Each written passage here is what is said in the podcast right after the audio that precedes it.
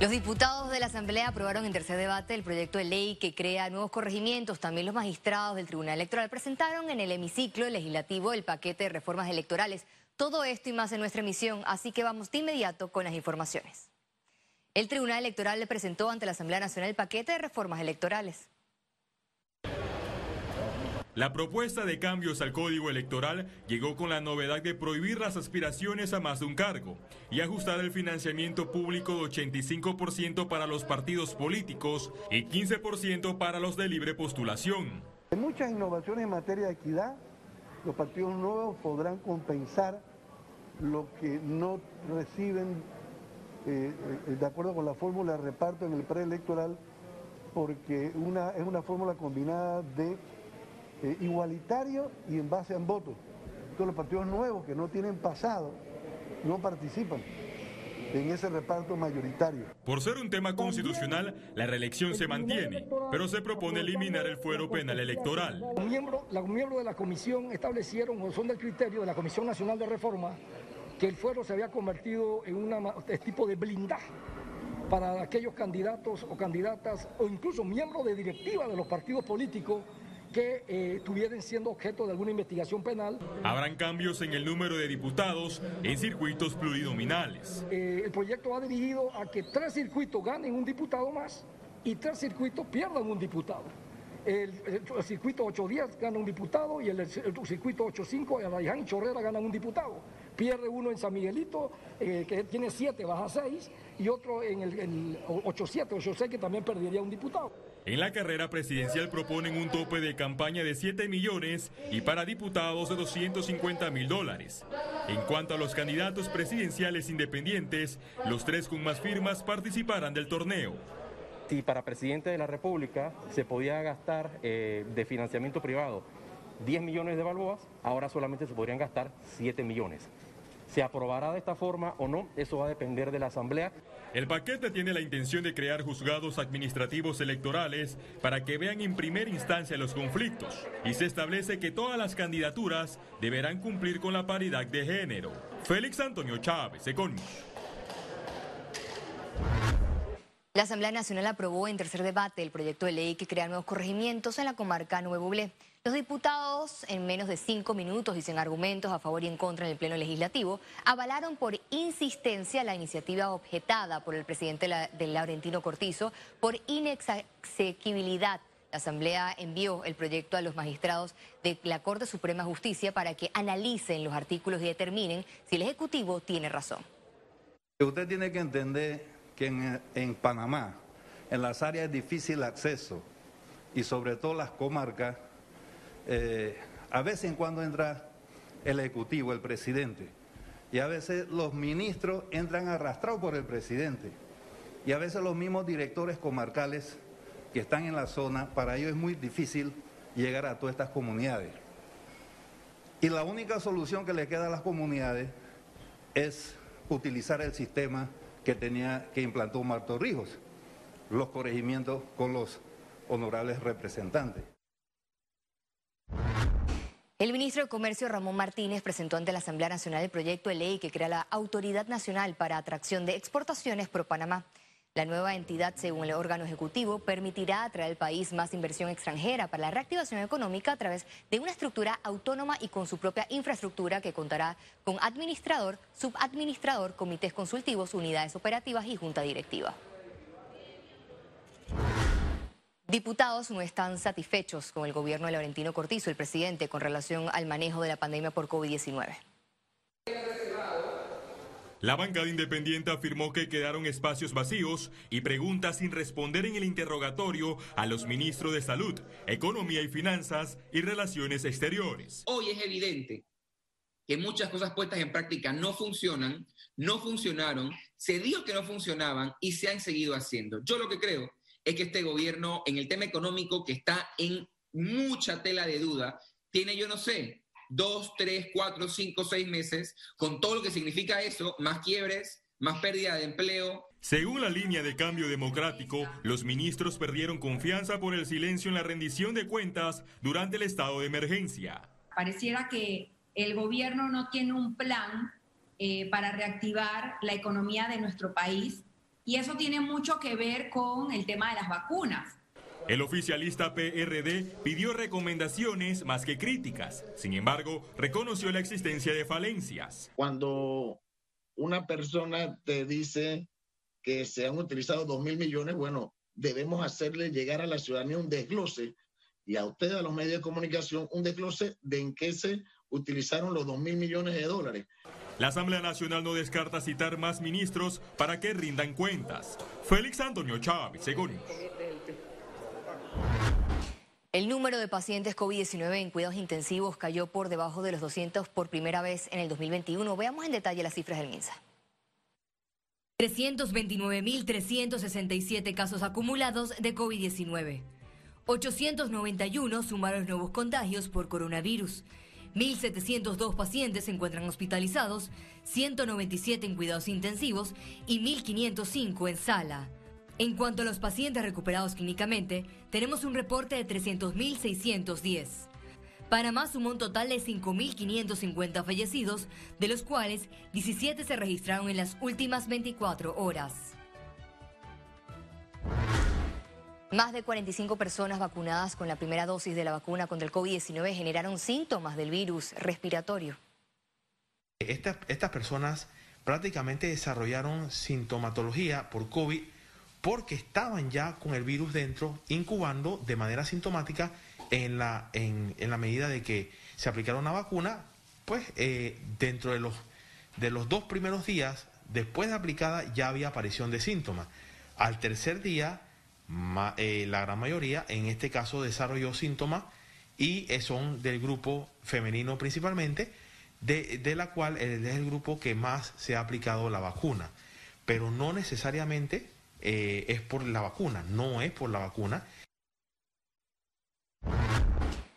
Panamá en los próximos días contribuirá con 3.000 voluntarios para los estudios de fase 3 de la vacuna alemana contra el COVID-19 CURVAC, que espera su aprobación a mediados del año para iniciar el proceso de inmunización. La inmensa mayoría ha experimentado algunas reacciones adversas bastante leves eh, y en algunos casos algo, algo más intensas pero han sido transitorias y han desaparecido rápidamente con o sin tratamiento con antiinflamatorio. Eh, así que es una vacuna que, se ha tolerado bien y esta vacuna tiene la misma plataforma tecnológica de la, de la vacuna de Pfizer o de la vacuna de Moderna, que es RNA mensajero. Así que nosotros esperamos realmente que tanto el punto de vista de seguridad, de reacciones adversas, como de inmunidad, como de eficacia, quizás pueda ser muy parecida a estas dos vacunas anteriores. Economía. El director general de ingresos aseguró que no habrá aumento de impuestos. A continuación, la explicación. Luego de que el ministro de Economía y Finanzas, Héctor Alexander, reveló en la Asamblea Nacional que presentarán un proyecto de reforma fiscal y que no descartan el aumento de impuestos, la Dirección General de Ingresos aclaró que no habrá dicho incremento. El gobierno de la República de Panamá, uno, en este momento no se encuentra analizando, estudiando ni preparando un aumento de impuestos del ITBMS. Todo lo contrario, se ha reducido el impuesto de la renta para las micro, pequeñas y medianas empresas. Confirmaron que lo que buscan es que empresas de la economía digital como Amazon, Google, Netflix, Facebook y mensajerías paguen impuestos en el país. Porque no es justo, Hugo, que las personas, como una empresa ubicada en un centro comercial cercano de aquí, tenga que pagar impuestos sobre la renta, tenga que pagar inmuebles, tenga que pagar planilla, tenga que pagar seguro social, tenga que cumplir con el código de trabajo panameño, otras empresas que no se encuentran ubicadas en Panamá, pero que tienen ganancias aquí, no cumplan también o garanticen también derechos y obligaciones para los panameños. Hemos iniciado una cooperación con organismos internacionales tendiente a establecer un registro para que estas empresas vengan a la República de Panamá, se registren como contribuyentes y lleven a cabo la tributación de sus rentas netas, es decir, sobre la parte de sus ganancias que corresponde al mercado local. aún no han establecido quiénes serán grabados ni el monto a pagar, pero se mantienen en conversaciones de la OCDE y la Asociación Latinoamericana de Internet para adoptar las mejores experiencias sobre economía digital y convertirlo en legislación en Panamá. Eh, en estas participan diferentes plataformas, cuatro de las más grandes plataformas, esto incluyendo Amazon. Y ellos han dado su participación y nos han explicado y han compartido con nosotros diferentes experiencias, toda vez que queremos evitar eh, diferentes em, problemas que se han visto en otras legislaciones para que nuestro modelo de legislación sea muchísimo más práctico y eficiente. La Dirección General de Ingresos recalcó que todas las empresas constituidas e influencers que tengan ganancias físicas o digitales están obligados a pagar impuestos. Con la reforma en mención buscan nivelar el mercado. Ciara Morris, Econews. El presidente del Partido Panameñista aseguró en radiografía que el gobierno sí estudia la posibilidad de aumentar los impuestos. Esa es semántica de parte de, de Publio, porque está diciendo que no están aumentando impuestos, pero sí van a crear un nuevo impuesto. Y es un proyecto de ley que él está trabajando, que me diga que no lo está haciendo, si el mismo ministro de Economía y él ha dado declaraciones anteriores diciendo que toda la economía digital tiene que pagar impuestos. Entonces, eso es un nuevo impuesto pero si no cobrabas impuestos por eso y ahora lo vas a cobrar, que es aumento de impuestos de cero a lo que vayan a cobrar. Los bancos esperan que en junio termine la moratoria definitivamente para realizar una evaluación real de clientes y cuentas. Es importante que ya en junio realmente eh, se termine el tema de la ley de moratoria y lo que hacemos los bancos entonces es un análisis realista. Lo que queremos es que este, queremos ser realistas el cliente que está abierto, que tiene ingresos, podrá pagar. El cliente que no está abierto, que está cerrado, no podrá pagar. Entonces es bien importante que ahora en el mes de febrero, que se inicia la reactivación económica ya de la mayoría de los negocios, de aquí de febrero a junio, vamos a tener la oportunidad de estar muy cerca de nuestros clientes. Ampime se reunió con empresarios para lograr facilidades de préstamos para microempresarios este momento estamos en modo, en modo resistencia, sobrevivencia. Eh, estamos hablando de que solamente en nuestro sector estamos hablando de 10.000 empleos directos, 25.000 empleos indirectos. Y claro que tenemos que ver con buenos ojos esta iniciativa del diputado Brandt y el acercamiento que hemos hecho el día de hoy con el director de AMPIME, Oscar, Ramos, Oscar Ramos, porque esta es la forma en que podemos realmente reconstruir nuestro país y enfrentar al virus, con la alianza público-privada. Nosotros hemos estado ejecutando muchísimos programas eh, de manera positiva. Hemos visto cómo Capital Semilla en cinco meses más que duplicó su alcance, pero la demanda creció diez veces. Entonces, cuando vemos, que el, momento eh, está superando el esfuerzo, pues se crea preocupación y entiendo la preocupación. Gobierno realizará transferencia de vale digital del 10 al 23 de febrero. Será de 120 balboas. Entre los beneficiarios están ciudadanos con contratos suspendidos en Chitré, Colón, David, Santiago, Panamá Centro, Panamá Oeste y San Miguelito. Igualmente, la nueva transferencia será recibida para billeteros, artesanos, capacitadores del INADE, personas con discapacidad, entre otros. La Asociación de Líneas Aéreas de Panamá tiene una nueva junta directiva para el 2021. Este miércoles, en sesión virtual, la asociación juramentó su nueva junta directiva liderada por Pablo de la Guardia. Cuenta con representantes de líneas aéreas de Latinoamérica, Norteamérica y Europa para mantener operaciones en Panamá.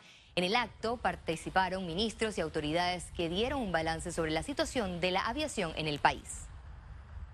Hoy vemos algo de luz al final del camino Em, pero a la vez vemos que la recuperación no va a ser fácil y no va a ser lineal y aún existe mucha incertidumbre.